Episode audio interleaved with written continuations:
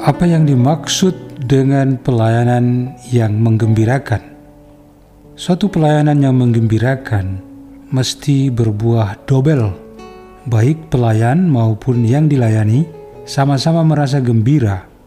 Pribadi atau kelompok yang melayani, tindakan melayani, motivasi pelayanan, dan pihak yang dilayani merupakan aspek-aspek yang penting untuk diperhatikan kelayakannya sehingga sukacita yang tercipta mengarahkan semuanya untuk mengakui bahwa pelayanan itu mulia, pelayanan itu manusiawi, dan menjawab kehendak Allah.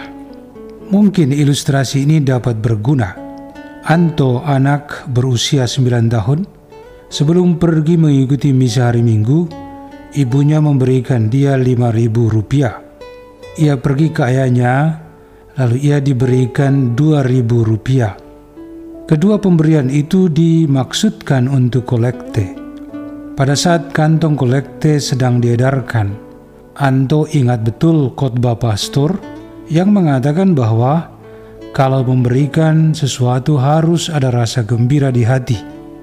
Orang harus merasa gembira dengan sesuatu yang akan diberikan kepada orang lain, dan perbuatan memberi harus dengan gembira pula. Pada waktu kantung kolekte sampai ke Anto, ia mengambil dua ribu rupiah di saku kirinya dan memasukkan ke kantong kolekte. Ketika ditanya oleh ibunya mengapa tidak memasukkan lima ribu rupiah yang diberikan tadi, Anto dengan percaya diri berkata bahwa ia mengikuti saja khotbah pastor. Ibunya bertanya, Pastor katakan apa dalam khotbahnya? Anto menjawab, kalau memberi harus ada rasa gembira. Maka saya merasa gembira untuk memberikan yang 2000 rupiah. Sedangkan yang 5000 saya sama sekali tidak merasa gembira untuk saya berikan.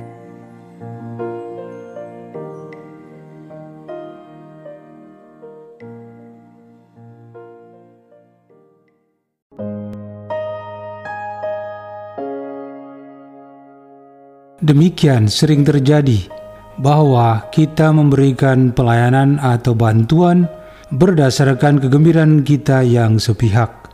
Sementara kita tidak peka akan kegembiraan atau kepuasan orang yang akan menerima pemberian kita. Hal ini sebenarnya masih harus diperbaiki, karena suatu pemberian bantuan atau pelayanan yang menggembirakan mesti memperhitungkan bahwa saya yang memberi merasa gembira, demikian juga orang yang menerima mendapatkan kegembiraan.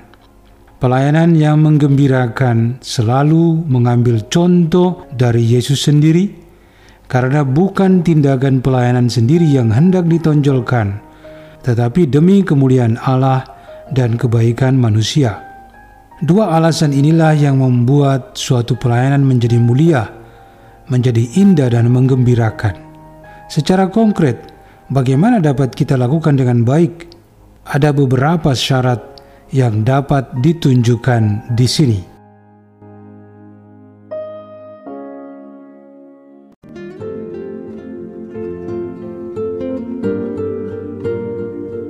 Pelayanan itu harus diberikan dengan segera.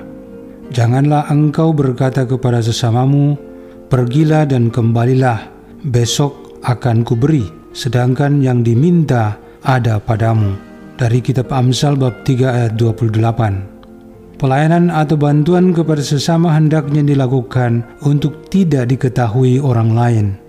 Tetapi jika engkau memberi sedekah, janganlah diketahui tangan kirimu apa yang diperbuat tangan kananmu.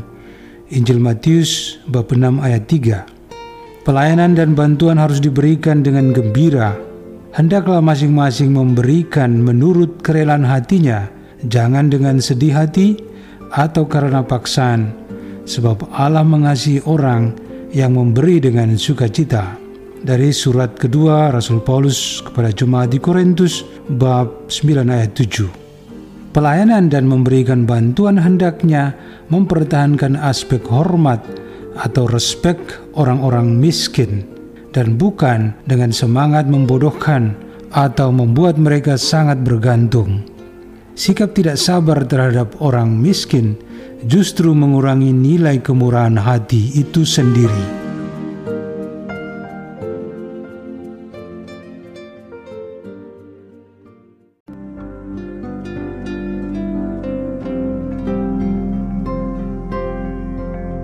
Pelayanan harus diberikan demi kasih kepada Allah.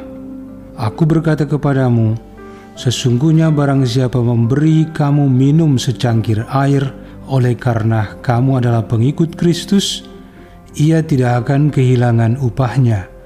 Dari Injil Markus bab 9 ayat 41. Kita juga harus melayani dengan tidak menuntut balasan. Tetapi kamu, kasihilah musuhmu dan berbuatlah baik, kepada mereka dan pinjamkan dengan tidak mengharapkan balasan, maka upahmu akan besar dan kamu akan menjadi anak-anak Allah yang maha tinggi, sebab ia baik terhadap orang-orang yang tidak tahu berterima kasih dan terhadap orang-orang jahat.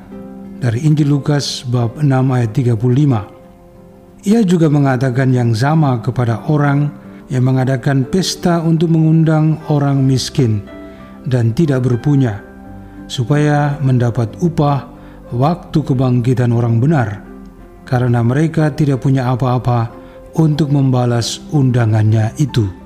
Dari Injil Lukas bab 14 ayat 12 sampai 13.